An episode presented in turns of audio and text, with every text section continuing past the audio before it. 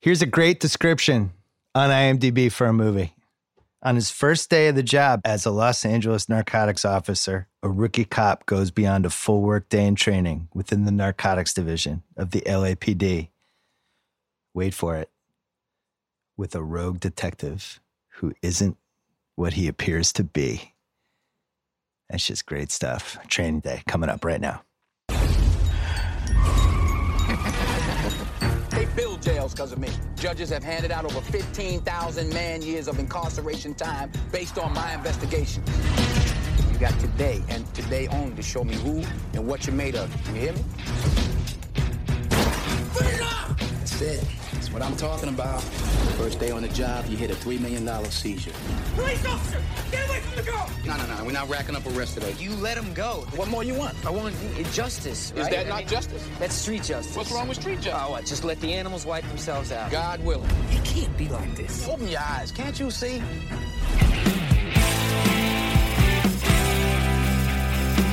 All right, Chris Ryan here, Sean Fantasy here, fresh off uh, our award winning podcast of the social network last week. What award did we win? We won the Pulitzer. I forgot to Oh, tell you wow. guys. Yeah, it's great. They've Bill, never I- given one out for a podcast, but that's how good it was. I have a quick question before we get started. Yeah. Do you like to get wet? like having your shit pushed in. Let's do this, man. Training day. Um, I don't even know where to start, but here's Jake Hoyt, played by Ethan Hawke. Here was just his day. He smoked PCP for the first time. He fought two rapist crackheads. He got beaten up by a Latino street gang. Uh, he had approximately 29 guns pulled on him at some point. He got beaten up by Denzel Washington pretty convincingly. I have that scored as a 10 8 round. We can go uh, talk about that later. Then he jumped on a car and then got slammed around on the car, but then somehow had enough faculties. Um, I'm sad to say he did not pass concussion protocol. He's going to be out next week. Yeah, I, I think it's definitely tell the truth moment for Jake at the end of the day. What Kind a of a- day for him. Kind of a Gronkowski performance, though, right? Really hard really to take was. him down after Oh, all I, that. I see. I Yeah. think Jake's more like we're gonna get into Jake Hoyt's football career, but a real slot receiver like takes a Yeah, lot of yeah. punishment. so I like that, like a Wes Welker. Yeah, Well, I like that they said he played strong safety in college at North at, uh, Hollywood High. North or at, Hollywood High. at, uh, high So he school. must have been like a Jim Leonard type, right? Yeah. You know, real signal caller from in the backfield. So that's where when, when the ringer when the ringer has its sports movie consulting company, I wouldn't have I would have said no strong safety that doesn't work cornerback. He's a shutdown. Yeah, he's a good athlete. seahorn. Yeah, he's a seahorn. Sure. Strong safety doesn't make sense to me. So I hadn't seen this movie in a while. It's on Netflix actually. We should say it's on Netflix until June first. So I assume people out there have Netflix. a couple of days to watch it. You can bang it out. It's just incredible, Denzel. Yeah. I mean, we knew that he won the Oscar for it. It became the standard Denzel impression. Is basically like when Jay Farrow does an SNL impression of Denzel, he's doing Denzel in Training Day. Yes. He's amazing in it. He passes the Oscar test of who else could have played this part. We're going to talk about that, I What, think. what is his? What's his? uh His war? What's the baseball stat? Yeah, The- wins yeah. above replacement. Yeah. Or his VORP, value His over VORP, replacement, VORP. Denzel's VORP in this movie compared to any other actor they could have picked is off the charts. And it's his best movie. It's not a controversial statement. I think some people would say Malcolm X. Yeah. I think they're crazy. He's Yeah. amazing in this. This movie shouldn't have worked like it did. Nobody should have won an Oscar for this movie. Chris Ryan's looking at me funny. No, I'm, I'm I'm looking at you. I I don't know if I'll go there with Malcolm X, but I'm looking at you in deep agreement. Otherwise, It's just like this is his part. Nobody else could have played it. Will Where- Smith in Training Day is like, this is weird. Why are you doing this, Will Smith?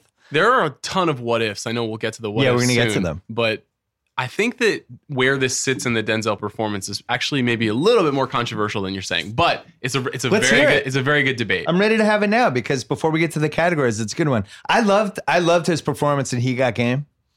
I thought he was great in that. I thought he was great in Malcolm X. He's kind of not great in Philadelphia, which I think is I think he's pretty good in Philadelphia. eh, that performance hasn't aged well. I think That movie hasn't aged well, and the performance hasn't aged well. But also in 1992, it was what it was. Yeah. But now you watch, it, you're like, all right. this Depends on is- what Denzel you're looking for. There's Denzel that's like the leading man Denzel, and that would be like Crimson Tide. Yeah. There's Denzel like Pelican Brief, Crimson Tide, Denzel. Pelican briefed Crimson Tide Denzel. Then there is like kind of toxic seedy Denzel, which is Man on Fire and Flight. What's the movie when he- out of time when he's the crooked uh, sergeant? Yeah. and he's sleeping with with uh, Dean Kane's so- Sana Latham. Yeah. He's sleeping with Dean Kane's wife, and it's like there's money and there's a double cross. I like that Denzel. I like sweaty. I might have a drinking problem. Denzel. Film noir Denzel. Flight Denzel. Yeah. There are three. There's the two that you just mentioned. There's the like, is he good? Is he bad? Is he slick? He's in a Tony Scott movie. He's in a Carl Franklin movie. Then there's obviously, you know, really, really uh movie starish. You know, the the the cr- the Pelican uh, Brief Pelican Denzel. Brief guy you're talking about. Yeah. And then the third guy is important Denzel. This movie matters, Denzel. Right? It's like Malcolm X, Mo Better Blues, Fences. Like he takes movies that are like this is a statement on society, on the world, on who we are now, and you could make the case that he has three different peaks, right? You can make the case. I would say there's a fourth Denzel because it's like the the he got game Denzel of the just the average black guy whose life didn't work out and is has a certain tone and vibe to him and and kind of an anger about what happened, but a hope hopefulness too. yeah, He, that's ta- he taps into that in a way that I don't feel like Will Smith was ever able to tap into. Well, you know, Ethan Hawke on your pod talked a lot about his absolute just marveling at Denzel's run that he's been on, that he has remained relevant for these decades. And I think the reason why he still remains such an object of interest for people is because he combines he's he is the combination of all the things we're talking about. He has Tom Hanks likability, Yeah. but he has De Niro Pacino chops. You know, he can get dark. He can go to these dark, dark places. And he's got the blow blow the other guy off the screen kind of chops yeah, too. yeah. I mean, Like that's, Ethan Hawke is holding on for the first half hour of this movie, and then he eventually they play that up. which is Yeah. perfect for the movie though. Yeah. yeah. there- He also, you know, he has like sex appeal, like women love Denzel. Women he, love ha- Denzel. He, he ticks every single box for the movie star that you want. Well, you know what's funny about Denzel, and I, I he might be the only actor like this right now. Whereas if you're at a party and you said, "You know, I fucking hate who's totally under overrated Denzel Washington," people would be like, "Whoa, Time to leave the what's party." happening?" I'm going to another conversation. It would just be like the most insane thing you've heard all week. Yeah. like what? You don't like Denzel? Why? And then you Why can name don't like, you like 20 Denzel? movies. And if that person doesn't like those 20 movies, you'd be like, all right, like, have You'd a almost good, have be a good life. suspicious of him. You think he's like a Russian spy? Yeah. It's Yeah. like this is some take from somebody who hasn't lived in America. I've never heard it before. I've never heard someone say I don't like him. I think he he has a unanimous approval rating. Yeah, it's amazing. It's like we talked about that in the NBA, where Giannis is at this nice point right now where he's got a unanimous approval rating. Um, it's not a lot of people, even like the Sixers, Simmons and Embiid. It's kind of turned to them already. Sure. And Denzel has kept it for Thanks. Denzel, Denzel's kept it since I'm trying to think when the first time I even knew who he was. He was on Stand Elsewhere, which was really one of the first pivotal hour dramas, and he was great on that.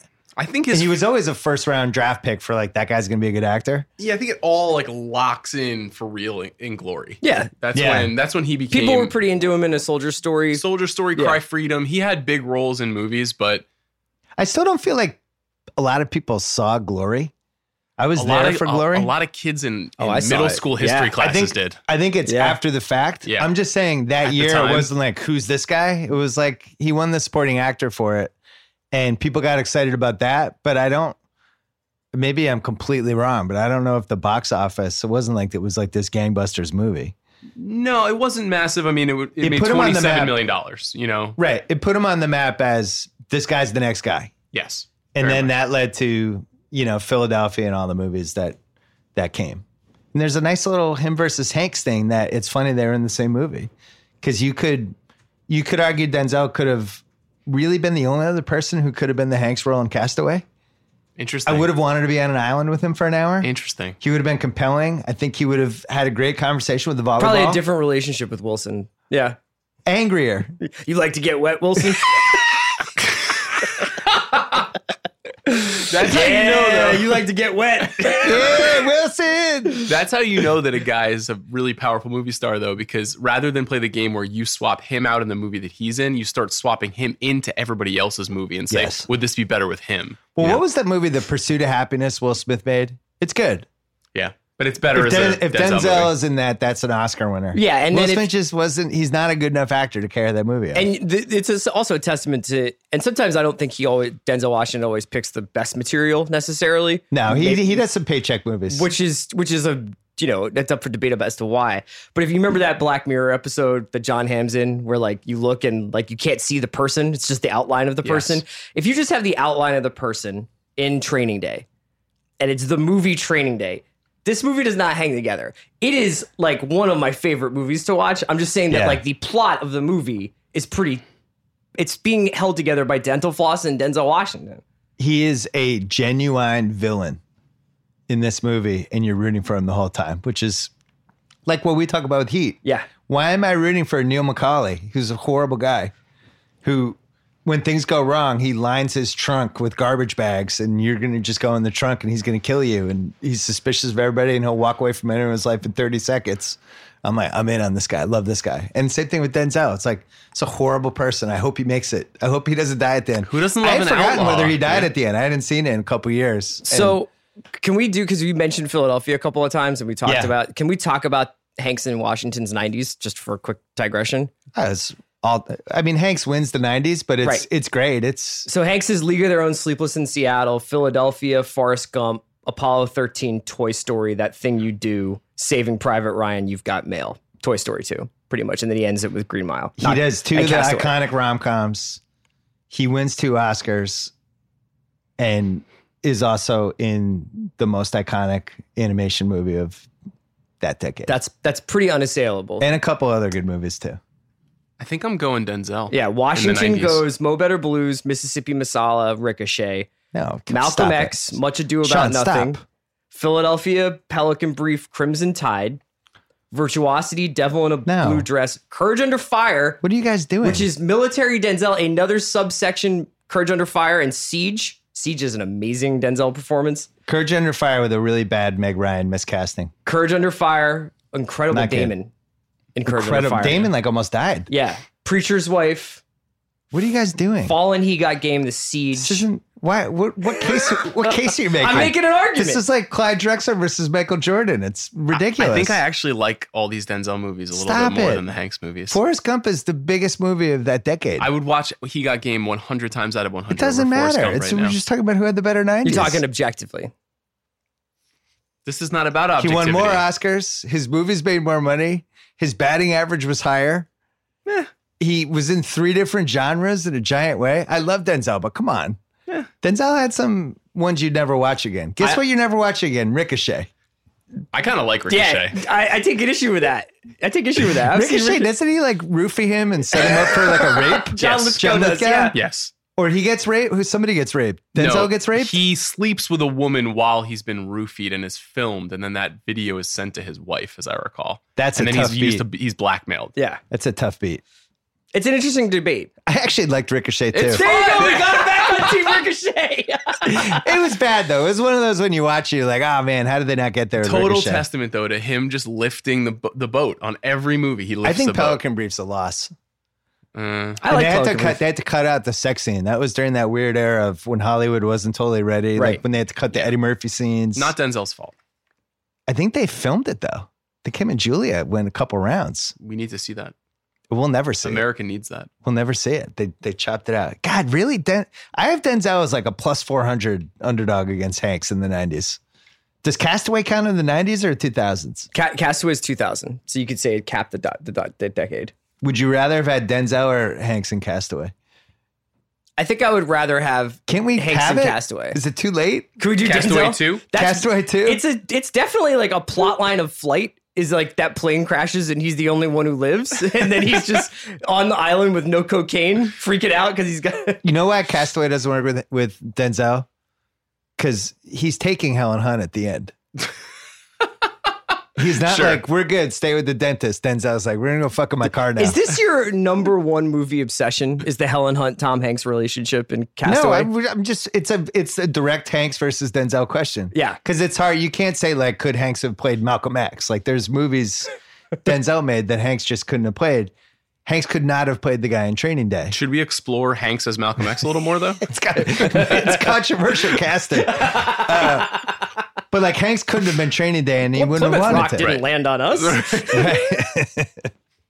it's Uh, true. You, there, there's no one to one, but I don't know. I just, I think I just like watching Denzel more. And Hanks might be the more successful movie star, Yeah. but I, I just like watching Denzel more. Mm-hmm. Mhm. I don't think Hanks could have I think Denzel could have done more of the Hanks movies than vice versa, even removing like the Malcolm X, like the impossible ones. He got game and things like that. It's just Hanks and Ricochet just becomes a weird movie. I don't know what that is at that point. and th- this is an interesting because we're talking about the 90s and you know this training day is 2001 it's an interesting time for both of those guys i think at that time you know we're, he's coming off remember the titans he's coming off the hurricane he's coming off the bone And collector the Hurricane was supposed to be I win the Oscar for this, and he didn't. and it wasn't that And it, by the way, it's flawed not a great movie. it's a little stiff it's a- Sorry. also a movie that was a song Who that everybody directed knew that the one? story uh, that- that's norman jewison who is very very well known legendary I gotta Hollywood say, I'm filmmaker. not I'm not sure how that movie didn't work. The Hurricane? Yeah, I wanted that. I wanted that to be like my favorite movie of 1999, and I would never watch it again. And I just remember it was like kind of a Just it think was the kind of people- a rough watch. the Bob Dylan song kind of gave away the movie for a lot of people. It's a story that they all already knew. That's like a can't miss story, though. But anyway, the, the, I bring it up because he's at this interesting inflection point in his career, and he Well, you needed meant a you- left turn. But you forgot that he hadn't won an Oscar. He had one one for supporting, but he had never Yeah, been best, supporting's Oscar, like best whatever. actor. That's like winning a sports Emmy. Wow, you said it, not me. Owner of several sports entities. Eh. The, bet, the difference in bet, think of all the people who have won Best Supporting Actor or Best Supporting Actress. No doubt that best actor is a, is much more of a flex, and it seems like he's hunting for it a little bit at this point. He gets pa- he's obviously passed over famously for Hurricane. Malcolm X, Yeah. famously passed over for He Got Game, passed over for The Hurricane, passed over for Remember the Titans. This is a left turn. This isn't a movie you would think I'm going to win the Oscar. No, for. quite the opposite. I thought that this was this was like a pretty genre-y summer movie that winds up getting elevated specifically by him. And with the director who hadn't really done anything. he had Yeah. done Bait and what was the other one he did? This is his third movie. Uh, he done the Replacement Killers. That was his first movie, and then he did Bait, and then Training Day. You didn't see those first two Antoine movies Fuqua. and go, the third movie this guy makes Yeah. is going to win Oscars. But it was still a time when I think that pre pre superhero movies where people were like, I'm gonna keep plugging away at this, and you know, obviously had like a. Yeah, I still think actually An- Antoine Fuqua was pretty underrated, and I think that what he does in this movie is a is a very specific thing that allows not only Washington but crucially Washington and Hawk to operate a lot together. There's a lot of two shots. Hawk's talked about this before. It's like they made sure that they like got a lot of the two of them interacting in the frame together, and I think that that's like a huge part of this movie. I agree. Want to do some categories? Let's do it. Most rewatchable scene, I had four. Okay. You might have more. Denzel bullying uh, Ethan Hawke into smoking pot, which turns out to be PCP, is just kind of an amazing mental chess match of just challenging somebody's manhood and getting them to where you want them to go. I loved it. The robbery scene of Scott Glenn. Yeah. Hold this thought.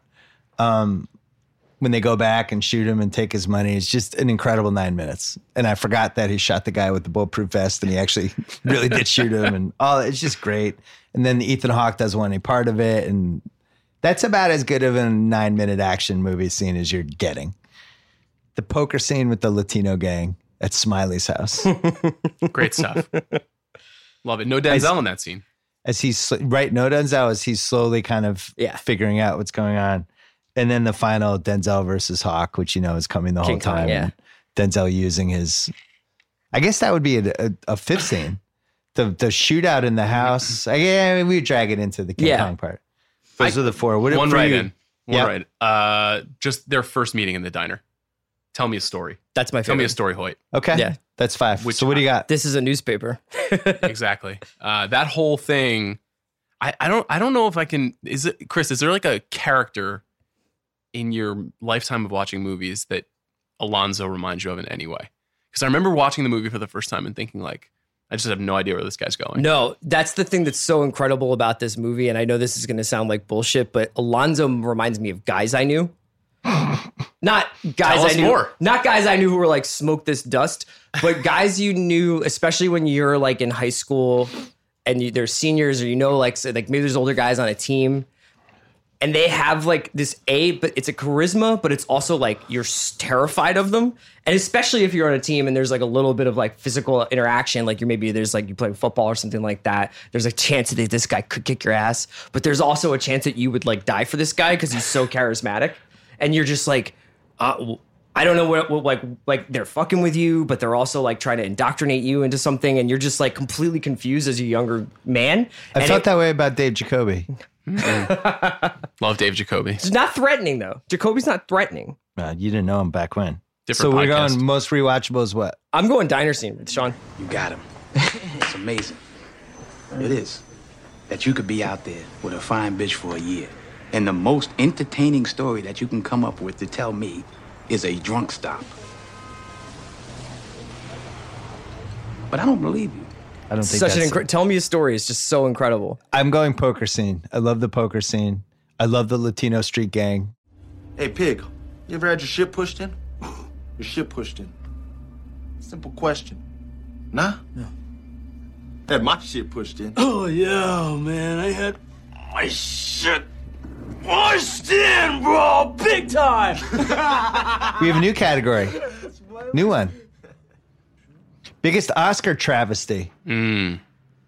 We've circled this in these podcasts, but now we're just making a category. And I think it's going to be really funny for when we do like Roadhouse. And I make I make the case for Ben Gazzara, who who was robbed in 1989. The, uh, Jeff Healy band for best original song in Roadhouse. this was a dark, dark, dark, dark Oscars. 2001, Beautiful Mind wins for Best Picture. Yikes. The other nominees were Gosford Park, In the Bedroom, Lord of the Rings, and Moulin Rouge. No Training Day. That has not aged well. Best Director, Ron Howard wins for Beautiful Mind. Ridley Scott, Black Hawk Down. Robert Altman, Gosford Park. Wow. Uh, Peter Jackson, Lord of the Rings. And David Lynch for Mulholland Drive. No Antoine Fuqua. I, I actually like a bunch of those movies. I like In the Bedroom a lot. I think Gosford In Park's the pretty Bedroom's good. good. Um, But Antoine Fuqua should have been nominated. for sure. It's And sort I of think a- Training Day should have been nominated. I can't. I don't know if we could we'd ever be able to go back and figure this out, but I feel like Lord of the Rings was a tough hang for the Oscars. I feel like Lord of the Rings sort of soaked up a bunch of nominations for a couple of years, especially on the technical side, obviously, but even Best Picture, Best Director, and then it wound up winning for three, the third one, right? Yeah, I've always been confounded by Lord of the Rings' ability to get all those nominations in a way that like Star Wars couldn't. Yeah. Even though I would take the Star Wars movies a hundred yeah, I don't, times. out I of don't 100. understand that either. Was there still some Miramax involvement in Lord of the Rings, or was it like No, I mean I think Peter Jackson was really well respected, but anyway, I mean, you know, Fuqua, sure. I think that would have been interesting what it would have done for his career if he would have gotten that kind of validation early on, if it would have set him on a different course. Because the movies that he makes after this movie are training day-ish. So I still haven't gotten to the biggest Oscar travesty yet. Denzel, by the way, beats Russell Crowe, Sean Penn, and I Am Sam, Will Smith and Ali, and Tom Wilkinson in, in the bedroom. Mhm. Uh, I'm good with that. Halle Berry won for Mon- Monsters Ball. Best supporting actor. this is one of my this, This one is- that's the one that keeps me up at night? It's Read a the- re- travesty. read the list. It's a travesty. I'll let, I'll read the whole list. I won't tell the the listeners who won, and they can guess. Ethan Hawke, Training Day. Ben Kingsley in Sexy Beast. Ian McKellen, Lord of the Rings. John Voight in Ali. Mhm. He's in it for like three minutes, although he is really good. And uh, Jim Broadbent in Iris. It's tough. The winner was Jim Broadbent in Iris. It's very tough. Now, I don't mean to compare this movie to Rain Man because that's a weird comparison, Training Day. But I do think it's one of those movies, and I like when this happens in a movie when the guy who blows everyone away in the part obscures how good the other guy was in Yeah. the other part. Absolutely. In Rain Man, actually, this is different. Training Day, Denzel's the best person in the movie. In Rain Man, uh, Tom Cruise is the best person in the movie, but it's a Dustin Hoffman movie. He won the Oscar. Ethan Hawke's so good in this movie, and we're going to go over the casting what ifs with it. To not get blown away by Denzel, to do all the things he has to do in this movie, to be on PCP for like a half hour, to be believable in the fight scenes. I, And I love that you're giving him credit like it's like Chris Paul playing with a hamstring. It's like, He didn't really smoke PCP. he had to pretend he did, though. yeah, yeah. And then uh and all the other stuff he did. And it's like, man, I don't know what else he had to do in this what were movie. the say the nominations again? Besides, was King Kingsley and Sexy Beast? He's No, no, pretty no, good. no, no, no, no. There are That- some that- people that- out he's- there. who He's would- good in that. Yeah, um, Yeah. Hawk's It- amazing in this. Hawk's amazing and he should have I'm I'm obsessed with the um the the two hander movies where it's like. You know, whether it's Butch and Sundance or The Sting or Color of Money or this or Rain Man, like you're Yeah. saying, and the way that they kind of directors or film like filmmakers will choose to emphasize one character over the other. And it's a real choice to how you basically present the straight man and whether or not you establish a straight man in the movie. Like, do you think that there's a str- is is Redford the straight man in all the President's Men? No, I, I I actually think he's more important in that movie than Hoffman. Right. So I, I, it's almost like he's more of the leading man, and Hoffman's kind of the best supporting actor in this movie. Ethan Hawke's in more scenes. You could argue that he's the best actor and Denzel's the best supporting, but you can't do it that way. And it worked out the way it was. But really, they were both best actors. It'd be like if you did Thelma and Louise and you made Gina Davis best supporting actor. Right. Like it's stupid. Yeah, when this movie starts, it starts with Ethan Hawke. It's an Ethan We're Hawke in his movie. house. Yeah, yeah. What's age the best? For me, the Dr. Dre still. Yeah, nigga, I'm still fucking with you. Still waters run deep. Hearing that, that movie, that song Mm. is so We in the office, baby. identified with Yeah. 2001 and then dr dre ends up being in the movie later but just hearing that it took me like really to 2001 it's like the second decade of hip-hop basically It's a legitimately LA movie too. it feels la that that to me that the the music and the la-ness of it has aged the best for me what else would what other candidates would you have I mean, just watching those two performances that we've been talking about for 30 minutes, I think Yeah. they're still per- like work perfectly well. Yeah. Um, I think also there's something about like the kind of what a crime movie is now. It feels like a little bit closer to kind of where like TV started going. This is kind of the time of the Shield. There's like Yeah. a, it's kind of The anti-hero. edginess. yeah, anti-hero quality that became very consistent with storytelling, especially cop movies and like drug dealer movies. So I think that stuff holds up pretty well. Yeah, I think the performance, the Denzel performance specifically, it, it's it's interesting because it splits the difference between, I guess, the next what wound up being next 17, 18 years of actually probably fewer crime movies than everybody in this room would like to see. I mean, there there hasn't been a, a lot of them, but with and and still pays homage to some of the Sidney Lumet stuff, some of the French Connection stuff of the seventies, and it has that kind of that documentary feel almost, that Yeah. kind of really gritty feel. So I think it's the performances that age the best for me. I thought it's really well directed too. It's directed in a totally modern way. There's nothing Yeah. that feels dated. Which I don't know what the year was when stuff stopped feeling that dated. Maybe it's like somewhere in the late 90s. Like f- to me Fight Club could be on right now and people if you hadn't seen it you wouldn't know it came out 20 years ago. Fuqua is interesting. I don't know if he has like a specific directing style. It's he's very slick. A lot of it's very bright. A lot of his movies. It feels like a little dirty, but like Hollywood dirty. Yeah. Um. I. It's interesting. Like it definitely has great. His movies have good pace. Mm-hmm. You know, you're always like locked into the storyline. Not all of his movies are good, but they're they're, they're always very like propulsive. No, and like we just- we were saying before, parts of these this movie does not does not hang together. You know, and there's parts of this movie that you feel like maybe got shoved in for certain purposes or taken out for certain purposes, but he he hangs with it the entire time, and it's like that nice combination between like Michael Bay and William Friedkin. It's pretty slick, but it has like a real like you're in the you're in these streets and you're the locations they chose are all authentic. It's really good. Ethan Hawke I think has aged really nicely. It's just a good point in his career. He's he banged out the reality bites before sunrise, Gattaca, part of his career. He's one of those guys. This was like who- the next step for They're him. going to give him an Oscar when he's 70 for some old grand old man performance, but you could have said for six or seven different movies he deserved an Oscar. Yeah, I agree. He's like one of those guys that never won the MVP, but could have won it a few years. What's age the worst? Dr. Dre's performance is just bad. It's it's a bummer. It was bad then. yeah, it was bad then, and now it's even worse. And we have more of a history with Dr. Dre, and it was a miscast. Snoop's, good better. too. Yeah, Snoop's, Snoop's pretty better. good, so it's in sharp relief. Yeah, so he won that head-to-head battle. Yeah, would you Macy Gray also makes an appearance at one point in this movie? It wasn't bad to me, but it does stick out like a sore thumb because Macy Gray is just not a part of the culture anymore. Yeah. like we just don't see her nearly as much as we see Snoop and Dre. I was having a hard time with this one. On one hand, I want to say the very, very first scene, like the the Jake kind of family establishing shot scene, seems like it was like they tested the movie and they were like, we need to have to, a shot Yeah. of Jake's family. Can Jake's wife be in this? Yeah, Yeah. we need a strong female character. And that for a one scene. just always like it's like a weird f- bad first five minutes, and the dialogue is really bad. Where he's like, "Baby, I know I got to bring it, like you know, go out there and be ambitious and make the shield so that we can like so that we can raise our." It's not good. Yeah, It does feel like it was filmed after the fact. I do think though it might have set up him coming back at the end of the thing, going back to his house. Sure, sure. Like, all right, how was your day today? It was crazy. You're not going to believe this, actually.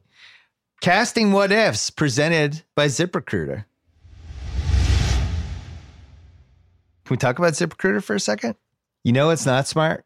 Casting Toby Maguire for this movie in the Ethan Hawke role Would have been disastrous. would not have been smart. I'll tell you who would not have recommended that ZipRecruiter. I don't know how they would have figured this out, but they have the powerful technology. They can scan thousands of resumes to find people with the right experience for your job. poor Toby Maguire spent two months going on narcotics narcotics runs undercover and lost all this weight and got in crazy shape and Antoine Fuqua was just never 100% sold on him. That must have been very disruptive for his, his poker playing. he would have been so good in that one scene, though. Yeah, he that's would have true. crushed Smiley. he would have had to pretend he wasn't great though. It would have been a stretch. for him. Imagine him holding pocket rockets and destroying Smiley. That would have been good stuff. Well, it's almost like Antoine Fuqua had ZipRecruiter because he picked the right person. ZipRecruiter learns what kind of candidates you like, invites more to apply. So effective, 80% of employers who post on ZipRecruiter get a quality candidate through the site in just one day. They are the presenting sponsor of the Bill Simmons podcast. My listeners can try it for free at ziprecruiter.com slash BS. ZipRecruiter, the smartest way to hire. Okay. So here's some casting what ifs. This movie had a lot. I was surprised. Davis Guggenheim was set to direct Yeah. with Sam Jackson and Matt Damon as the stars. Sam Jackson and Matt Damon's an interesting movie. It's definitely not winning an Oscar. I think Sam Jackson would have been almost a parody version of Denzel in this movie. Chris said the same thing not before we against it. Oh, started recording. I think it could have worked. I think he's one of the only I would've people. watched it. I think he's one of the only people who could have credibly given you something. It would have been more like red meat. There's when Denzel's there, it feels like more real. It feels Yeah. more cinematic. With with Sam Jackson, it's like meta. You're like, you know, Yeah. he's doing a bit. Yeah. Um, Can you? I mean, he is essentially has done King Kong and got shit on me like in every single movie, Right. Including maybe even King Kong, Right. But I, I don't think I would have believed it the way you believe it with Denzel. I agree. Eminem and Christian Bale turned down the part of Jake Hoyt, apparently, allegedly. Again, this is uh this is all half-assed internet research. Eminem is that's a really also interesting left turn in the history of culture. You know, because he's really good in Eight Mile, and he could not have played this role. I don't think so either, but how much different is Eminem's career if he decides to Will Smith it? If he just says like I'm moving out of music and I'm focusing on being a movie star. I he I think he could have had that career. I don't think he has the same kind of like acting chops that Ethan Hawke has, but that's just an interesting what if. He's good in funny people. He's very funny. Yeah. Yeah. That's like probably It's the really funniest hard to scene. imagine Eminem getting punked for ninety minutes in a movie. Is it or though? or being in a fight scene with Denzel Washington. I think that would have been surreal. Yeah, he would have gotten his ass kicked. He would have gotten Eminem's his ass pretty kicked. skinny. Yeah, come on, Eminem. Mickey Rourke was Antoine Fuqua's first choice for the part of Roger. Studio turned it down. Allegedly, Bruce Willis turned down Alonzo. That had that had the potential. Gary to be Sinise was awful. attached at one point. Gary Sinise and Tom Sizemore. Sizemore was basically making training day on his own in real Yeah. life. Yeah. For He filmed it anyway. driving around LA with PCP. The Dion Waiters Award, Best Heat Check. Nominee Snoop Dogg in a wheelchair. Eva Mendes in a rookie performance. I have some thoughts on her that I'll share in a second. Great. Tom Berenger? Yeah. You know my Tom Berenger bit? What is it? He looks exactly like my dad. Does he really? Yeah. Like It's, it's disorienting. Tom Berenger now? Yeah, Tom Berenger with gray hair. Tom Berenger from from in, from Training Day to Inception is like watching my dad in a movie. It's unsettling. He's also playing a narcotics cop in this movie, which my father is. Sean, Yeah. every day of your life after 1986, did you walk around your house screaming? Tom Yes. Berenger, massive star for about six years. there. yeah. Off, after the Big Chill and Platoon and stuff. Yeah, He's good. Someone to watch over someone to me? Mm-hmm. watch over me. I was just gonna say. I just saw Born on the Fourth of July the other day. He shows up as the Marine to recruit crews. Someone to watch over me is uh, year seven of the rewatchables. I have a lot of thoughts. I Is love uh, that Mimi movie. Rogers. yeah. Love Mimi That's- Rogers. Love in love with Mimi Rogers in that movie. Other heat check people, Smiley and Bone. Those are the other two heat check performances. So can we can we talk about Scott Glenn here? Is Scott Glenn a Dion Waiters candidate? Now Scott Glenn's coming up in a different category. Okay. We're not allowed to talk I'll about wait. him yet. Chris is, is vibrating right Who's now. your to heat- talk who's about your heat Sc- check? Scott Glenn. Uh, good stuff from Snoop. Snoop, by all accounts, should have been bad. What you need, homie? Crack. Uh, 20 bucks? What- Crack. Yeah. Smell like bacon in this motherfucker. What I look like a sucker to you, nigga? Fuck you, rookie. Snoop in a wheelchair should have been one of the biggest movie Really good disasters Snoop we've had. stuff. I would also like to throw out a nomination for Harris Yulin. Oh, as, God. Uh, in Hold that thought, because we have another new category coming. All right, so we all agree on Snoop. the Harris Yulin Award for Best Harris Yulin. Who was Bone? Do we know who Bone was? Uh, I mean, Klee Shahid uh, Sloan is the name of the actor. I thought Bone was good. Yeah. and also enjoyed Smiley. Who? So so Bone is an American activist, actor, and documentary director from LA, California. While still a member of Athens Park Bloods, a Los Angeles street gang, Sloan worked to reform gang culture to put an end to gang violence from the inside. And that's actually an interesting bit of, in this Boom. movie. Just to how much Fuqua tried to work within the structure of the gang culture in Los Angeles to make the movie seem authentic. Yeah, it, I- se- it certainly seemed I authentic. think I'm going to give it to, to Cliff Curtis for Smiley. Like, I really like Cliff Curtis. He's on Fear of the Walking Dead now, uh, I think. And he's great in this movie called Sunshine that Danny Boyle directed. But Smiley does not have to be this interesting of a character. yeah, And he is really good at kind of maybe giving you a feeling like it'll be okay. We're just playing cards. And then like, but there's that menace right underneath. Also, like, you know, just generally all the tattoos, I think, is the menace. But I, I thought he was great. Smiley's great. I'm giving Snoop Dogg just because it was so unexpected. All right, new category: the Joe Pantoliano Award, Nice. best performance by a then that guy who then became a that guy or a non that guy. Okay. Joe Pantaleone for five years was like Guido the Killer Pimp, the guy from Eddie and the Cruisers, that guy, and then he was in Running Scared. He was just in Is a it lot of that guy. Pantaleano? Pantaleano. Yeah. Pantaleano. Yeah, and then he was in The Matrix, Joe and then he was in The Pantoliano. Sopranos, and he then was a all of guy. sudden He became Joey, Joey Pantale- Pants. he was Joey Pants. Award. Yeah. But there was five years ago, five years there where me and my buddy Jim Grady would be like, that guy, oh, that guy, love that guy. Yeah. So the Joey Pants Award is going. Who are the nominees? There's two, Scott Glenn and Harris Yulin. I know Scott Glenn is Scott Glenn, but to a lot of people, he's like, that guy, eh, eh, that guy from, wasn't he in Silence of the Lambs? Like, I don't think everybody, Scott Glenn's rolling off the tongue, No. the name. Right. I mean, he's- Harris Yulin is a flat out that guy. He's been in a hundred movies. He's almost always evil in some way. he's uh, he's usually the lieutenant, some or somebody who works in the DA or the mayor's office. Yeah. This, you know, like amazing theater actor. Uh, yeah, Harris Yulin's like he's he's a G. He You is. see Harris Yulin, you know, like he's something bad's gonna I happen. mean, he probably. has two iconic performances burned in my brain. He's a very well, very very well respected theater theater actor. But the first one is Ghostbusters 2, where he plays the judge. For whatever reason, I've just seen that a million times. But the most important one by far is Scarface. Yeah. There's Mel Bernstein. That's right. Oh yeah. You know, he's really he's Mel. awesome in that movie and unforgettable. And then I feel like he's just doing that role for the next 35 years. Yeah. This is kind of a version of that. So role. Scott Glenn, What's your last name? Hoyt. Hoyt. Hoyt. Hoyt. Strong Safety, North Hollywood High. That's right. How'd you know that? Yeah, how the fuck did you know that? I follow all the good players. Duh. there's in the gonna director's sit cut of back. Apocalypse Now, yeah. when Martin Sheen finally gets to Marlon Brando's compound. Scott Glenn is there. He is the guy who had done the mission before Martin Sheen to go find Marlon Brando and just decided he was going to stay there. And he shows up in one shot, I think in the director's cut, where he's just like got paint all over his face and is su- surrounded by native Montagnard Indians and is just looks insane. And in my mind, that character comes back to the states and Oh, I- I becomes like this. a I like Los when people Angeles cross movies. drug dealer Yeah. who is got a hobby of scouting high school defensive backfield Yeah. players.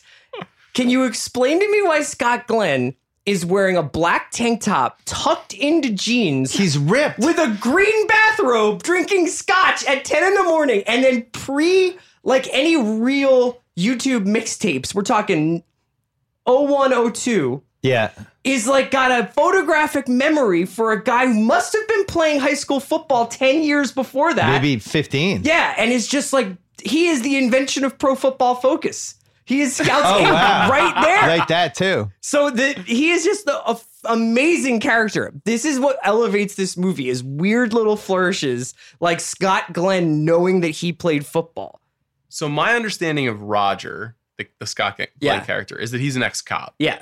and he becomes a drug dealer. So I- there is like a brand of cop, and I know this knowing cops that is like they're just like really into like local athletics. You know, they'll just like go to high school football games for no reason, just watch them. They'll just donut be like, shops. "How- How's the team this? How are the Wildcats this year? Yeah. and they'll want to know all about the quarterback's progress, and it's like a very provincial thing. He feels like one of these guys. He's probably got a Letterman jacket since like 1957 from LA County. Whether he was a nom or not, who knows? Seems plausible. You have to ask your dad is do the crooked cops hang out like this? I don't think he's willing to answer that one. Maybe, maybe when he retires. And then the you know this is uh this movie when the script was written it had been banging around since like the mid 90s and it's based off of the the Rampart scandal in L.A. So Yeah, a lot of this stuff is 1997. drawn from, drawn from like the Rafael Perez case, Very much. and cops stealing drugs and selling them on the Oh streets. no, this was like yeah, this was this was the Rafael Alonzo Perez was case modeled basically. on yeah, Yeah. Rafael he modeled Perez. his beard and his look and all yeah. that. So stuff. I mean, I, I I just love the Glenn character and Glenn's performance. Like when he's just like, "Shit, Alonzo, you got your son. He's high as a motherfucker." Chris thought he was going to extend this Scott Glenn conversation for too long. I, we need more. I've got a separate wrinkle. Let's go. the old Wesley Morris game. There can only be one. Okay. So what does he call that one? The uh, Market correction. market correction.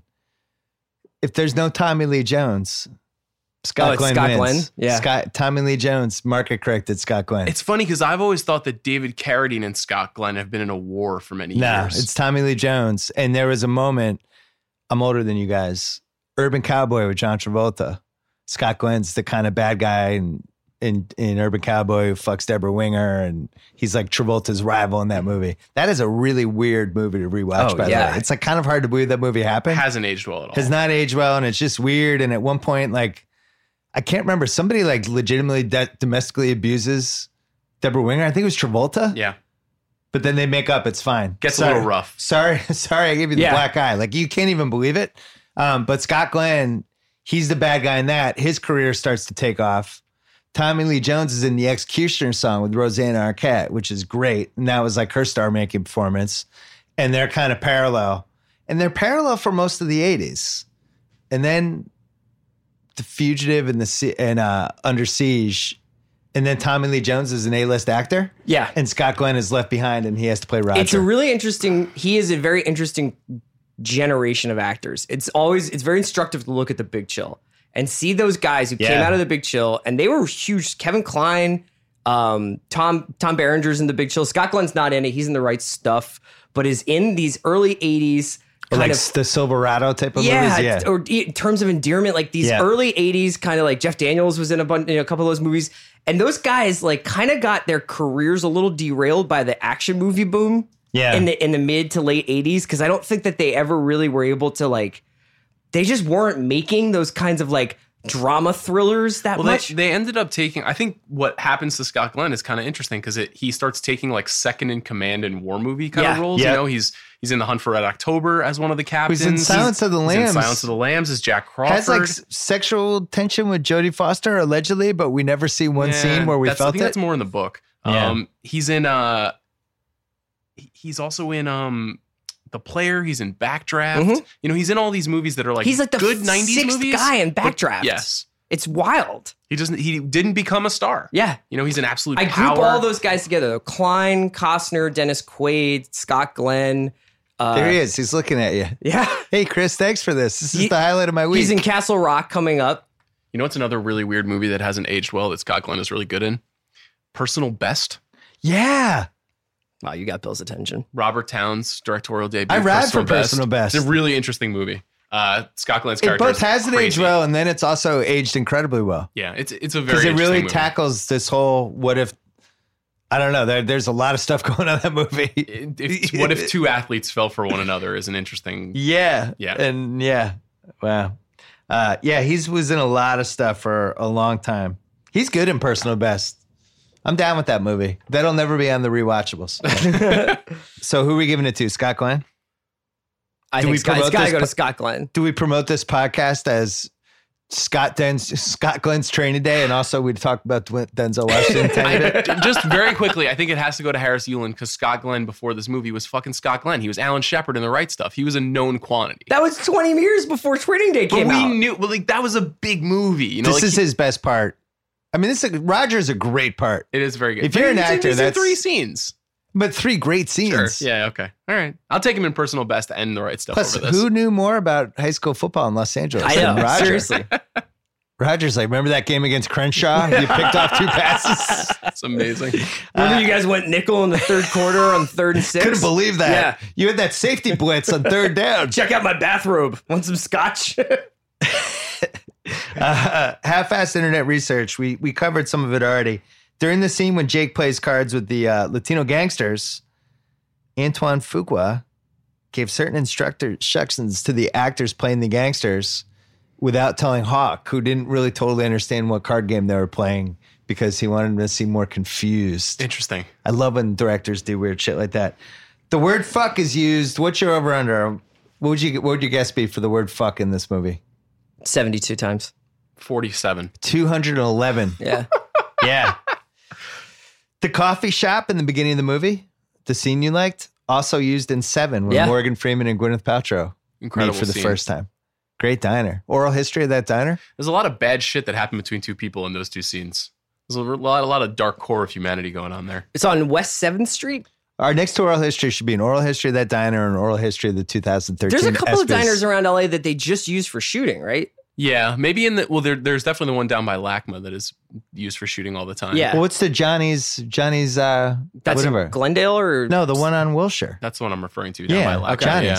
And Do then you- in the spirit of we should buy the Boogie Nights house, should we just buy that diner on Seventh and put the ringer offices Be a there? great thing. I'd, I'd be do into that. it. You could. I'd love to work out of a coffee shop like that. Uh, wait, where's Pulp Fiction? I don't- That's in, I, uh, I don't know where that is. No, that's in the valley. in the valley. Okay. Yeah. Although I had always heard it was also on um on La Cienega between Beverly and like Fairfax. Oh, I know where that is. And then they knocked it down and changed it. But I don't know. I don't know the true I know story. where that diner is We're- on La Cienega. We're doing the SNL sketch. You guys know that, right? You know, The California- the LA. Californians. Well, yeah, yeah, we're but doing it's like a high level movie nerd version of it. it. okay. Yeah. Okay. I've decided I might not be able to be on the Pulp Fiction rewatchables. Why is that?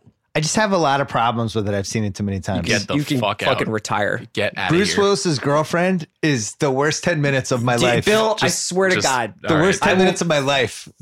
All right. Moving. We're moving on. We're moving back to I'm training taking day. a nap. No, Did you no, find your it's- watch, no, Bruce? That is not here. the worst scene. I can't believe people I'm think calling that's a good Comcast scene. Philadelphia Not and now. see if they'll have me. You're defending that scene. I'm. Uh, let's just not Bill, now. come not on, Here. don't do this to your. You have a really high Q rating right now. People really like you right now. Guess Like, who else aren't very good? Tim Roth and Amanda Plummer. Get- They're just not good. They're not good. Guess what's great though? Guess what's guess what's gained steam for me? the Gimp. No, the dance scene is is the th- the Uma Travolta dance scene. Mm-hmm. I forgot how awesome that was. gotta- And who has brought more joy to people dancing than John Travolta? Anybody? I don't know. We just took Urban Cowboy apart bit by bit. Seems like you want to do well, the he same let for a ball Pulp on that. Fiction. He didn't dance. No, I, I love Pulp Fiction. I've just seen it too many times. It's like how I'm critical of my daughter with soccer. How many and I times do probably you think shouldn't you've be. seen uh, Training Day? Not many. I would say eight. Okay. It's probably in none in ten the plus last for five me. years. It was a good. Um, I was in college when it came out, and it was a good. Just throw it on the DVD while we're hanging out. I went to it uh, twice in two days when it, when it came out. Really? I went and saw it. Uh, I can't. I think I may have gone and seen it by myself or something on like on a Thursday or something when I got out of like work at a record store. And then like that night, I was like, anybody who wants to see Training Day has any interest, like let's go. It's so amazing. It We went the bugs me next that day. Chris Ryan and I lived in the same city and saw movies by ourselves, but didn't know each other. You We guys could've found been each so other. close. It's a beautiful story. Yeah. Shakespearean I almost. love going to movies by myself. Uh, the Mark Ruffalo Award for overacting. I don't need to do the they knew. And really, there's one person, Smiley's uh, crazy poker buddy Yeah. in that poker scene. He's really feeling it. Really feeling it. Yeah. Really ratcheted up. Yeah. It was almost like Antoine was like, uh, just get, go up two more levels, Yeah. like just a little crazier. Let's do it again. He passed him some of that PCP. Yeah, he was he was out of control. I Apex- also really like the kid, uh, the, the white kid in the Volkswagen Beetle in the driver's seat. He's like, hey man, I'm sorry. Like that guy. He was I think really that's solid. Fran Kranz, right? Is it? That Joss That was good. Whedon's guy. Oh my yeah. god. Apex Mountain. I'll save Denzel for last for this. A- any chance Denzel's in the overacting category? No. No chance. He really the- does draw out the the, diner two scene he is. gun Uh-huh. scene. The two gun scene is like he's he's like I'm gonna win the Oscar on this one, but I don't find it to be overacting. The diner scene, I think, is the only case you can make. That's why I didn't put that for rewatchable for me. Oh, I think no. I felt like they astonishing. hadn't they hadn't fully figured out that character yet, and he's doing the Jay Farrow Denzel and not just being uh, all right. Alonzo. Okay. All right. okay, Okay. all right, all right. He's doing all like the ticks. Apex Mountain, Ethan Hawke. No. Um, no, What would your Ethan Hawke Apex Mountain be? Just out of curiosity. before sunset. The second one, I think. Second one. Yeah. So after training day. I think so. Okay. Um, uh, that that would have been my answer too. I like that. He's I got a little really baggage. like him in Before Midnight, and I really like him in Before Sunrise. But I'm saying I think I think uh, I We're think gonna have to and there's have a it bunch out. of other really good. I mean, you could make the argument that his apex as like a movie star is Reality Bites. Yes. I don't know. I think also, regardless of what you think about this movie, I know I think you're maybe you're not as crazy about it, but he's amazing in Boyhood. He's perfect. In He's Boyhood. amazing. Oh, he's boy. incredible. I just feel like he's not on screen that much, so it's Yeah. hard. Let me let me Does just look at Apex his Mountain, IMDb. does who you're married to at the time count? This is I'm not I'm not getting in this with you. I'm just saying, You is want- it is it a m- like, if he's- career? Is it a work apex or an everything apex? Well, you invented this show and this category, so you can be the determining factor there. I think it I- to me it's I think only a performance, not like what's happening in your life. because you could argue 01 training day. He's a, in a hot celebrity couple. Mhm. He's a respected actor who now has proven he can be in an action movie. He's had a lot of wins at this point. Things see are what going you're well. 01. I see what you're I saying. mean, you know what? I'm Yeah, gonna, I'd I'm gonna say- switch my pick to oh, 01. I, I'd say that it's before sunset for me. I want to give a shout out to when he appears in Antoine Fuqua's Brooklyn's Finest Hmm. and basically plays Alonzo, Yeah. and he's very good in that movie. That seemed like an idea they came up with at 2.30 in the morning after like eight beers. Yeah. Yes. What if he came back Yeah. and you played your version of Dead Salad? Yeah. He'd like, that's great, man. Do you have any cigarettes? Um, this is the oh, we got to do more Apex. Uh, Antoine Fuqua. It's got to be right. I mean, I, I think he's had a good career, but this is like, how do I you think top so. directing Denzel at his peak performance? It's like that's you tell your grandkids It's about so that. interesting too because he's now made once the Equalizer two, Bill's most anticipated movie of the year, comes Oh my out. god! He no, will it's have my made. it's my dad's, not mine. sorry, My dad is going to be there Your Thursday. dad at likes midnight. the equalizer? It's like one of his. He loves Denzel and he loves The Equalizer. He fucking loves it. we should that have- movie's like those movies are brutal. Like he just like like watches He Denzel lo- kill people. He loves Denzel. We should have had Doctor Bill in this episode. he would have been great. He would have been if we did The, the doc Equalizer. he needs to wants do be Man on Fire with us.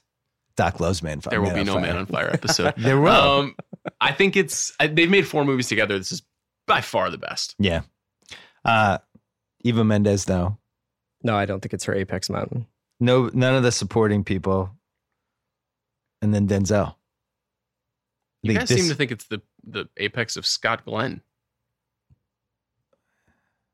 I don't think I'd go that far. I Nah, I think right can't stuff either. is his Apex Mountain. Because that, yeah, because in the eighties, he, he's thinking he's an A-list actor potentially. Yeah. Denzel, um, I'm gonna say yes. Malcolm X. Okay. Malcolm X. Malcolm X. Are you talking? No, I think you're wrong. Okay. It's a it's a subjective It's a award. is it? subjective thing. Malcolm X is a movie about one man, but s- featuring three primary characters played by the same guy. Yeah. it's an He- he amazing plays- thing. It's yeah. a 19 year old gangster. And I hate it's a those kinds of 30 year old. movies. It's a 25 year old militant, and it's a 30 year old spiritual leader. It's an ama- amazing. Yeah, I, amazing, and I amazing performance. generally dislike like my life story movies, and he's just unbelievable in it. I'm still going training day because I have the body of work. Mhm. Um, at this point, if I'm Denzel, I'm America's like most beloved actor. I have a unanimous approval rating. The one thing I don't have is an Oscar, and the one thing I don't have is like my my Michael Jordan 1992 Finals kind of moment. It's the one thing I'm missing. And then I go and I play this part that nobody else can play, and I'm fucking awesome in it. And a movie that doesn't, that shouldn't have worked, works. it's neck and neck, total coin flip. Yeah. Do you have a favorite Denzel movie of like the last ten years? Uh, Been a little spottier. I like flight. Flight. Flight's growing on me. I like taking Pelham one two three. Oh, that's good. And Travolta. And I, I like the good two Train Travolta movies. wig. I was though. gonna say, I think Unstoppable. Unstoppable is better. Unstoppable's The good one with too. Chris Pine is really fun. Yeah, I think one thing we forgot to mention with Denzel is I do think he inhabits the characters for better and worse with whoever the character Oh, is. yeah.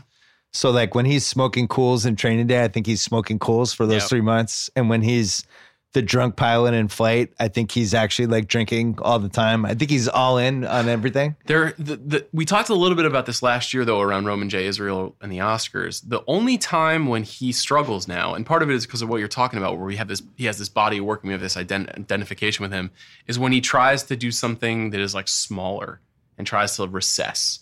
He doesn't, he, if he doesn't, can't tap into the essential Denzelness. For some reason, it just doesn't work for people. They don't want to see that. The easiest category we have. Could Danny Trejo have been in this movie? I mean, could, is there I any mean, role? He could have played all the parts in the poker scene. Yes. He could have played all five Could have been guys. any of the dirty cops. CGI. He could have been any of the g- dirty cops. He could have been, yeah, he could have been in every one. I of think these there's only things. three roles he couldn't have played in this movie. The three wise men. That's it. Everybody else, he Yeah. could he could have been Alonzo. He could have been Jake Hoyt. He- This is like David Ayer L.A. crime movie is where Danny Tre- Trejo eats. I actually Googled why wasn't Danny Trejo in Training Day and nothing nothing definitive Pretty came up. shocking. It's kind of a slight to Danny Trejo. I can only assume he was doing something else, but like he must have seen this and been like, "What the fuck? I was Yeah. right here. Seriously. What? Uh, wait, wait, what? I'm not in this. It's surprising. He could have been one of the cops. He could have been like uh, Dr. Dre's partner. yeah, let him be the waiter in the diner. Just get him in there. Come on, Antoine Fuqua. Uh, Picking Nits. It is a movie that hinges on a really weird, almost rape scene that Ethan Hawke's on PCP, but sees something, and there's this crackhead fight, and he saves this girl, and then he just randomly picks up the wallet, but carries it around, and then somehow that saves his life later. Like we're picking nits, but I think the It's entire flimsy. the premise of the movie that Denzel is going to break in this kid who he is eventually going to frame for a murder at the end for of Roger's the day, murder. which only. I mean, we could debate whether or not like that's his intention for the whole day, but it only ever becomes clear after he has lunch with the three wise men is is pretty flimsy. I think also the fact that he gets his hands on four million dollars and is like, I'm staying, and doesn't just like f- f- leave the country right away. He's There's- got too many kids, like five kids. really? Does he really care about that? No, you're right. He lo- he Because he, loves the he almost streets. He's uses an one of outlaw. the kids Yeah. at the end. Yeah, you can't get away from the streets. That's there's just a million moments where you're just like, why are you doing that? Yeah, And if, if the performances weren't so compelling, I think if you started to analyze every character choice, you'd be like, Well, I don't because like, know I about think this. that that whole like the police corruption, what the three wise men are doing in relation, and the Russians and all this other stuff that's happening is like another movie, and they dip into it a little bit. But for the most part, this movie and the reason why this movie is so rewatchable is that you can turn it on at any 17 minute interval, and there will be a Denzel Ethan Hawke scene that you're like, hold on one sec, I just need to finish this scene. Right. And there's four the four scenes that are or the five scenes, I guess, that Yeah. we talked about the most rewatchable. They're staggered in a way that you know either one's about to happen or it's coming up. it's a good point. They're like every 20 minutes. Yeah, it's like oh, now the, that po- you're the now that poker I'm scene's thinking nine about it, I'm minutes like, away. Yeah. I'm, I'm now that I'm thinking about it, I'm I'm revisiting it. I think it might be the the most rewatchable scene might be the drug when he makes him take drugs over the diner. That scene is it's pretty incredible. good. When he pulls the gun on the other car, the other motorist, the guy is just like, "Cool, no man, it's cool." Yeah, he has some He's like, good "You flexes wait," in this. Like, yeah, He just stops in the middle of intersections. it's good. So I was a Flex. drug dealer. Yeah, Uh, one more picky nits for me. Um, I don't like that we don't see what happened in Vegas with him killing the Russian, Russian. because it's such a big part of the movie. If I had to, if I had to weigh in, I would have gotten rid of the first five minutes with Ethan Hawke and his wife, and oh, you're su- such a great. you would warm have the family." Vegas prelude. Well, I was going to yeah, say this and movie, then I would add the credits. there, sh- there could be, maybe even should be a prequel, an Alonzo prequel. And who plays Alonzo Oh, Sean. in an Alonzo prequel? Well, that person is basically playing younger Denzel, which no, no, but nobody wants that part. Great challenge, though.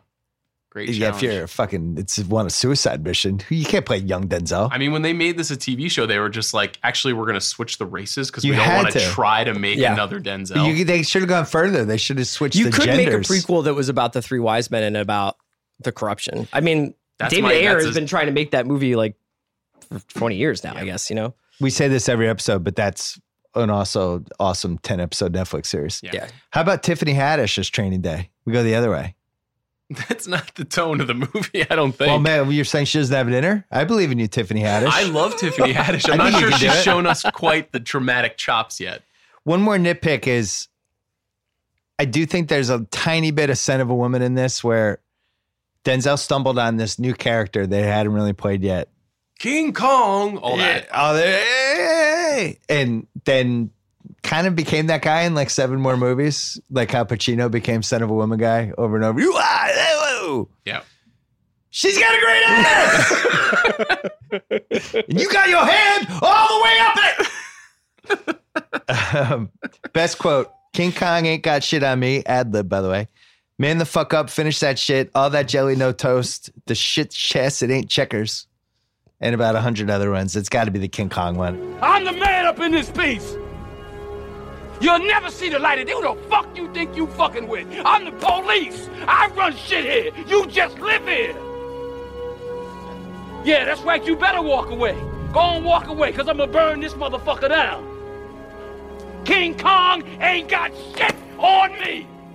I mean, Shay wrote a whole column on the Ringer yeah, about that it. speech in general is The just speech is shoot great. program. You know, like I love that somebody ad libbed that too. Yeah. that he's just like, I have, I'm not taking this scene far enough. I'm gonna also ad lib this uh, King Kong line. I love uh I'm the zigzag man, who the fuck are you?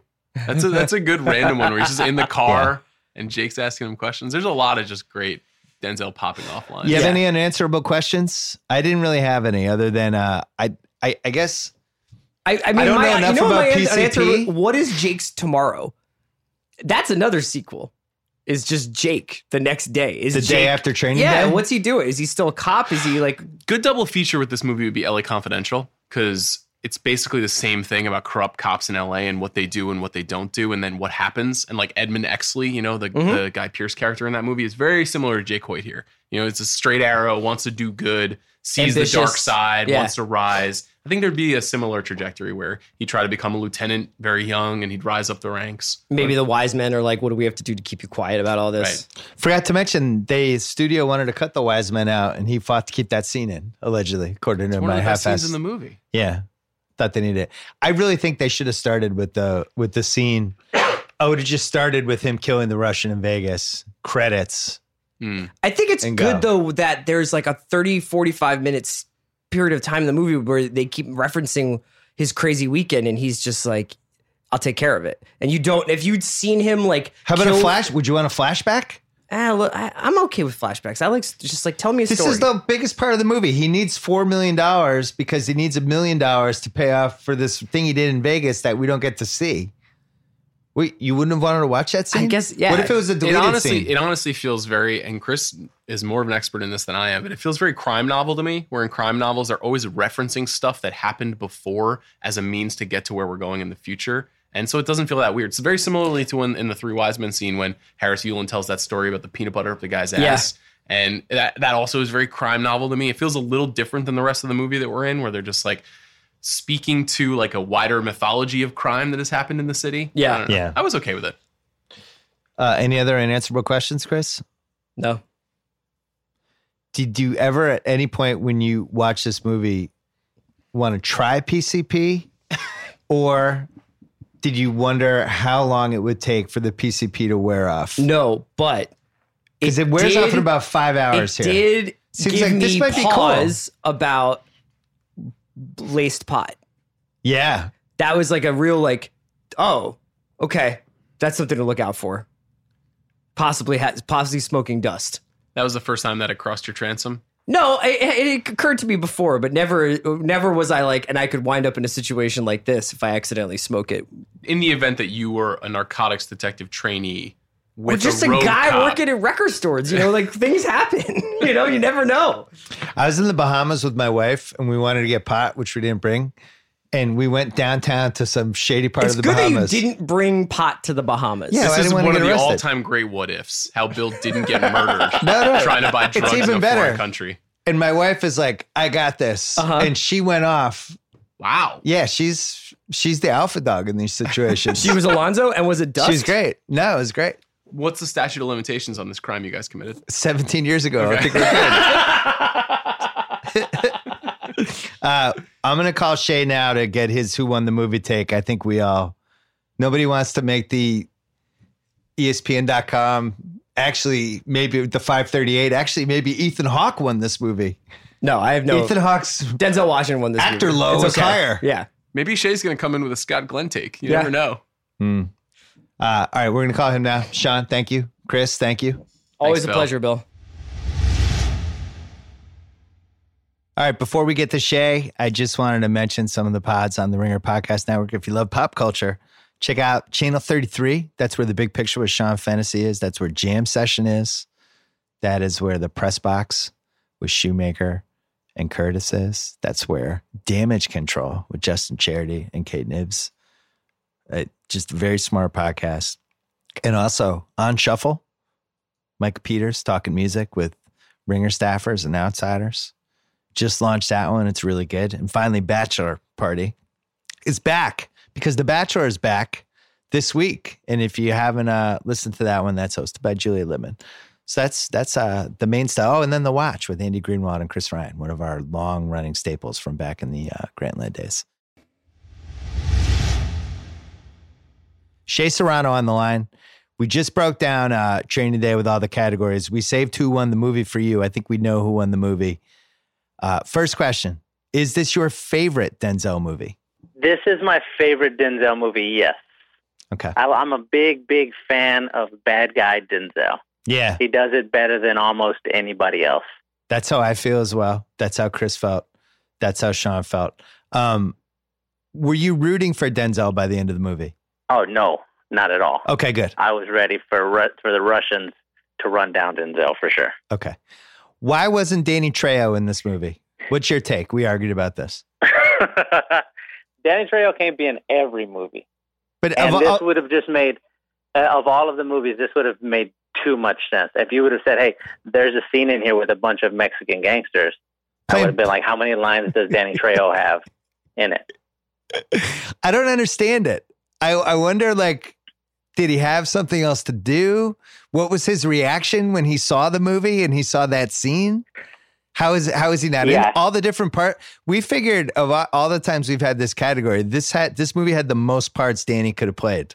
he he probably saw the script and was like, "Nah, I want to do this other movie where my head gets cut off and put on a turtle or something like that." Like he, it was just it just was a little too arty for him, I'm sure.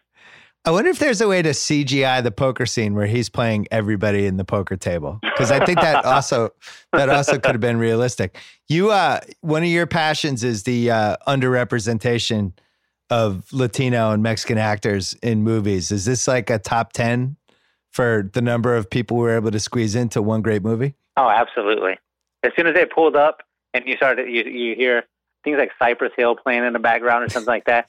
You go, "Oh, they're about to run upon a whole bunch of Mexicans right now." And then it happened, and I was so excited. I saw this movie in college. I went to the movie theater and watched it like on- on two days in a row, back to back. That's how excited I was about this particular moment. That scene, especially when he's sitting at the at the table with the guys, is it's unbelievable. Does it bother you that Ethan Hawke did not win an Oscar for Best Supporting Actor for this movie? Yeah, who won it that year? Uh, Jim Broadbent and Iris. We covered this earlier as well. Oh, that's terrible. Yeah, it it's should not have been great. Ethan. It's not great. E- this was one of the few times where where Ethan was, or where an actor or an actress was like right there with Denzel. We saw it in Fences with Viola. Yeah. We see it here with uh, with Jake. Um, I'm with Jake with with uh, Ethan as Jake. Yeah. We saw it in um, in Glory with Morgan Freeman. Like it's only happened a few times in all of Denzel's 195 movie career. This was one of them. He should have gotten that award.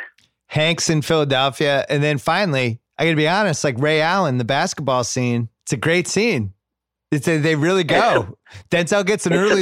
surprisingly good. Yeah, Denzel gets the Yeah. early lead there, and Ray Allen actually gets mad in real life and starts coming back. at Yeah, him. he started. Denzel started talking trash. You could you when you're watching that scene, you could tell the moment is when Denzel takes the extra lap. yeah. You see it on on Ray Allen's face. He's like, you know what, fuck this. This is I gotta get this guy. It's great. That is, I think, my favorite eight minutes in any sports movie because apparently they, Ray Allen was supposed to win the game 10 nothing and thought that's what was going to happen. And, s- and Spike Lee said to Denzel, try to score on him.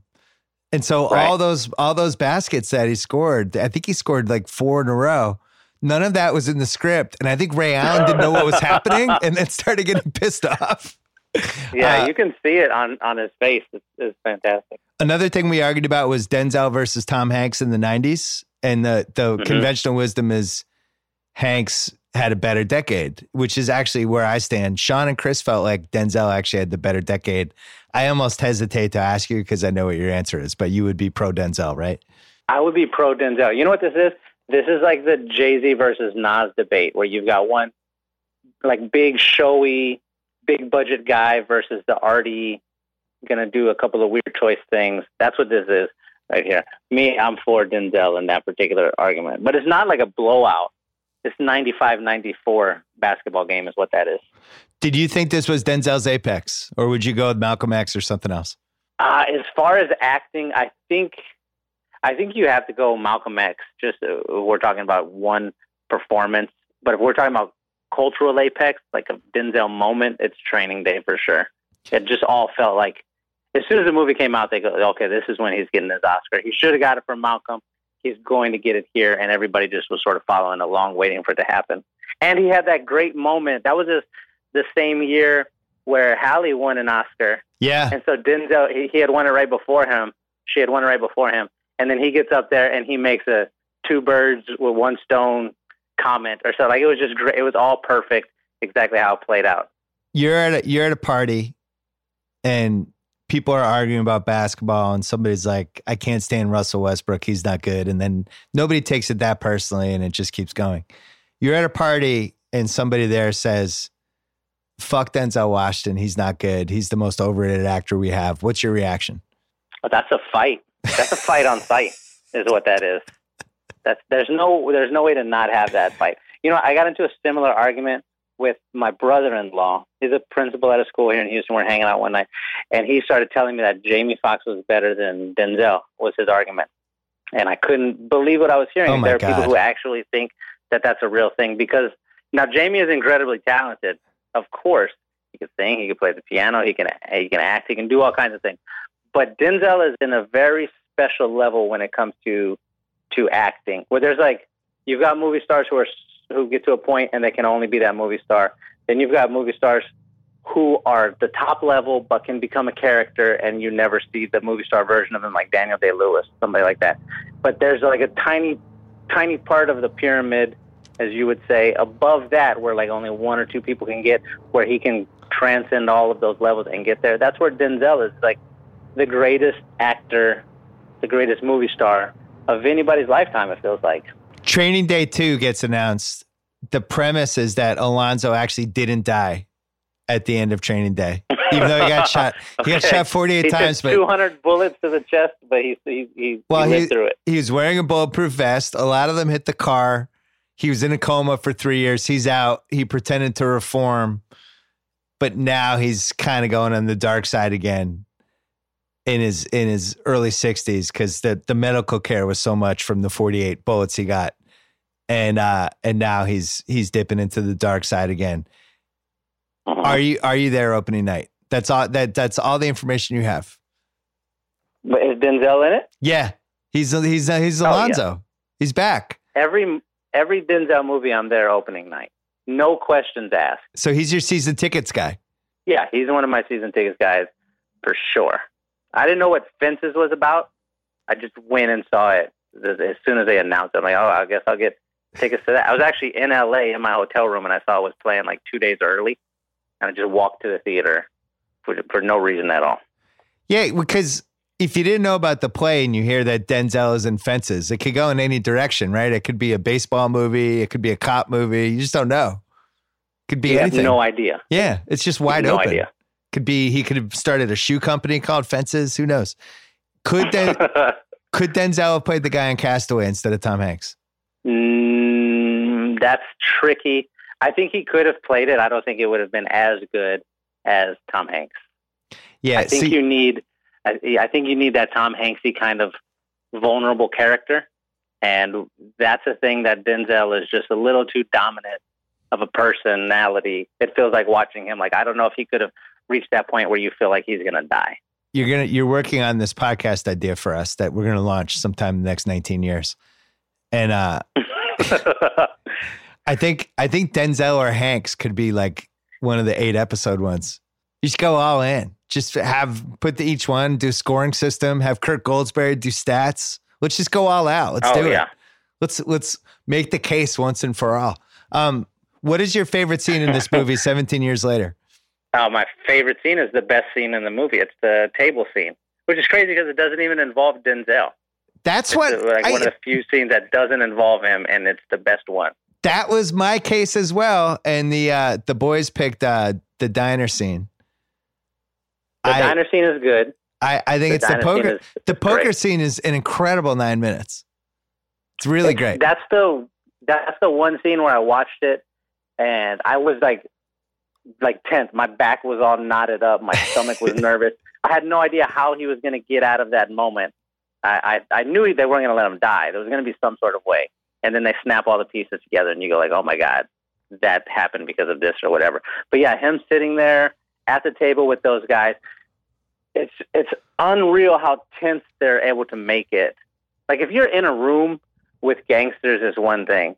And if you're in a room with gangsters and they take your gun, that's one thing. If you're in a room with gangsters and they take your gun and your ride leaves, that's one thing. And if you're in a room with gangsters and they take your gun and your ride leaves, and then one of them asks you, "Have you ever been effed in the A?" Like that, that's it. It's over. It doesn't. It, that's the end of the line. There's no worse scenario than that right there. Yeah, I agree. Your wife decides she wants to become an actress, and she ends up in a movie with Denzel Washington where she's playing his mistress. Mm-hmm. Do you just assume you're never going to see her again? That'll be it. I would. I would sit by the door, assuming she's not coming home, and then as soon as she comes home from her love scene where she's naked in the bed with Denzel, I would ask, "What does Denzel smell like?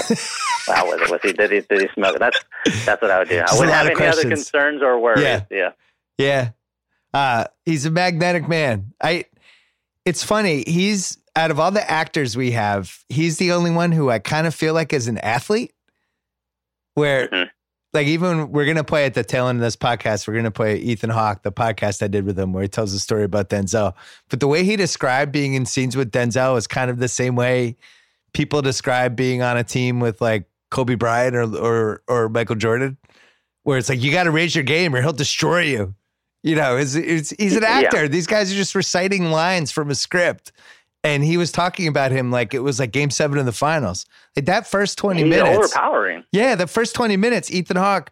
Now the character is doing part of this, but you could feel a little piece of the actor too, just trying to like hold on. Because Denzel Mhm. is like, Denzel's like, I'm in. This is game seven right now. We're going. And A- Ethan Hawke catches up to him eventually, and now they're tit for tat. But the first 20 minutes, whether it was by design or whether it was really the actors, uh, it's just when good. you were doing the the half-assed internet research corner section of this, yeah. did you come across a thing that says whether or not Ethan Hawke knew in the diner scene that Denzel was going to slam the table?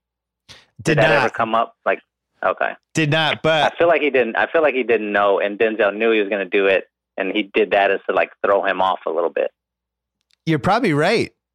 Cause, it- cause the two things he definitely ad libbed the King Kong line, and apparently in the poker scene, they mixed up the rules on Ethan Hawke, so he would be because they were telling him to actually play poker, but they mixed up the rules, and he told the other guys to do weird stuff during the game, so that Ethan Hawke Right. would be a little confused and uneasy, um, just trying to figure that part out because he thought it would help the scene. I thought that was pretty cool. Yeah, that's great. Shay, this is Denzel's finest achievement. You've written about it. I googled. You've written two different pieces about this about this movie. Basically, you went back to the well. You did you did Denzel versus uh, the guy he played in American Gangster, and then you did a, a long, long breakdown that I was very proud of because I love when anyone else on the site goes long on uh, on the King Kong speech and everything that led up to the historical accuracy of all of the claims in that speech. But that was uh, that's way up there for Denzel. What an actor! I one of the things I love about you is that you love Denzel as much as I do. We're just we're just Mhm. like all in, all in at all times on Denzel, uh, and have been for a long time. Anyway, uh, Training Day. By the way, Shay on Netflix until June first. Not sure if you're aware. Oh, I'm aware. It's on every day. Just out of loop. Uh, well, maybe I'll see you at the uh, at the finals this week. I'll be there. All right. See ya.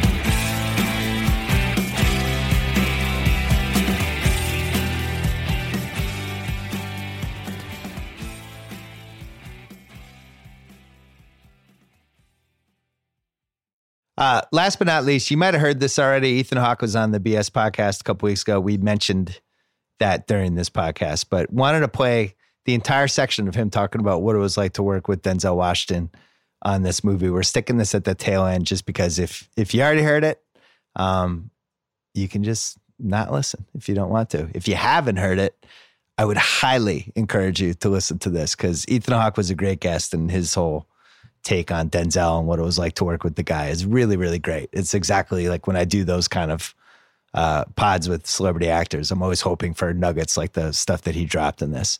So check that out. That's coming out right now. Thanks again to ZipRecruiter. Don't forget to check out uh, ziprecruiter.com slash BS if you want to uh, if you want to start working on it. So we're back in the rewatchables next week. I am not on the next one, but it's going to be a good one. Ocean's 11. Ocean's 8 is coming out I think the day after we're posting this. So yeah, June 7th, Ocean's 11. Breaking it down. I know Chris Ryan's going to be in it, but, and we'll get two or three more. That's coming up if you want to watch that one ahead of time. Thanks as always for supporting the rewatchables. Spread the word for us. Until then. Um, Training Day 2001. Yep. Did you know that was going to be a monster? Totally. I mean, I, I you knew- have MJ in his prime. You have a great script. I you have a read- good I- director. I read that script, and I, you know, you're picturing what Denzel, the intersection of Denzel at that moment in his career with this great piece of writing. Antoine Fuqua was a really e- e- exciting young director at that point, and he was uh, ready for that job. Yeah. And I, I wanted that part so bad because I, s- I knew what a good film that could be. And um, I met Antoine, and it became kind of clear to me that Antoine and Denzel wanted me, but other people didn't want me. And I was going to really have to jump through some hoops and audition. And, and it's one of those great moments in your life where you're like, you know what? Because I was already being offered movies and things were going well, but I was like, you know what? I'm just going to, I'm going to do, I'm going to get this part. I'm going to eat a little humble pie and I'm going to go in and I'm going to get this part. And, uh, and I did, and I was glad I did. Is that is that uh I'm trying to think what what movies had people come up to you and just throw lines at you. That's got to be in the top 3, right? Oh yeah, you know Jake, Jake, you got the money, Jake. Ever, uh, you know, King Kong ain't got nothing on me. I mean, you know, people say that to me pretty much uh, daily. Yeah. Was he biggest force of personality actor you worked with or was there somebody else? Bigger force than Denzel? Just like day to day at- in Let the me tell you set. something. Let me tell you something. Y- y- Have you heard of the expression alpha male? Yeah. Right? Yeah. Well, the, if there was somebody who was bigger than Denzel um, on a set, I wouldn't want to be there because that would be He was friendly with Michael Jordan. I always wondered like what happened when Just- they hung out together that they didn't just Oh, I fight don't mean to the it, but death. Alpha males can get along with. I, I just mean that he's No. amazingly confident man, and But he's- he knows he knows who fills he the is, room. and he fills the room, and he knows what he wants, and he expects a lot from other people. And you know, I worked with him again on Magnificent Seven. I love working with Denzel. I Yeah. love to work with him again. I mean, he's great at what he does, and if you're some shrinking violet, it's going to be a hard time for you. And It sounds like Jordan. look, you know, he's you cannot excel at that level for that long. I mean, it, it's it's an unbelievable accomplishment what he has done. Yeah. 30 years, major international movie star, right? And a world-class great actor. I mean, you know, he's on Broadway right now doing Iceman Cometh. His performance in Flight um, is like anybody else does that movie Flight, and it's like a charming, kind of neat indie movie, right? Yeah. Denzel Washington in Flight, that is an event. It is a mat. I mean, he's one of our finest actors and a genuine, bona fide, card carrying movie star. Yeah. You know, I mean, he's a better actor than you know. I mean, when you think about other other generations like Clark Gable or you know, when these people. I mean, he's he's on a par with Marlon Brando, but he's sustained it for 30 years, and he's doing it carrying um, the burden of you know being African American in this country and having to carry a lot of extra weight Yeah. you know, as a role model, as a leader in his community, having to face racism, having to fight through it. Um, I just saw in Brooklyn the other day they did a anniversary um, screening of Malcolm X. I guess it's 25 years. Yeah. It's a towering achievement. And if you see that movie in a crowded house in Brooklyn and on the big screen, Yeah. you know, it's like a rock concert. And it makes I was thinking about it. I was like, man, he should have won five Academy Awards for that movie. Like, like, it's just so much better than most of the movie performances that guys win Oscars for. It's I just, always say that with sports where the MVP trophy should be different different weights depending on how Yeah, good yeah. it was. Yeah, like I, I love it's like this a forty player. pound All right. Oscar. Yeah, it's a, it's a forty pound Oscar. Like Iguodala when he won MVP. The finals MVP. Yeah, it's, like a, it's kind of like it's a all right, smaller- he- he kinda- smaller it's like finals a MVP. four pound MVP. You Yeah, know what I yeah. mean? You know, like, it's 'cause he couldn't figure out who to give it to because he kind of wanted to give it to Curry, but he didn't really deserve it because he didn't like play well. and and so okay, we'll give it to the guy who missed like eighty million free throws. Right. And and and so uh, whereas truthfully, LeBron wins. If, if they just push that to seven games that year, LeBron, uh, even losing, wins that MVP. He needed to, pu- you know, he was by what he had the most assists, most rebounds, yeah. most steals, mo- most points of anybody in the series, and he didn't win MVP. Rookie of the years like that this year, where Donovan Mitchell and Ben Simmons were both so good. That's like a forty pound rookie. That's of the like, uh, year. that is, yeah, that give is- them a that little is- extra that is good. bonus. Yeah, one. give them bo- bonus ones. Well, I'm glad you like Denzel.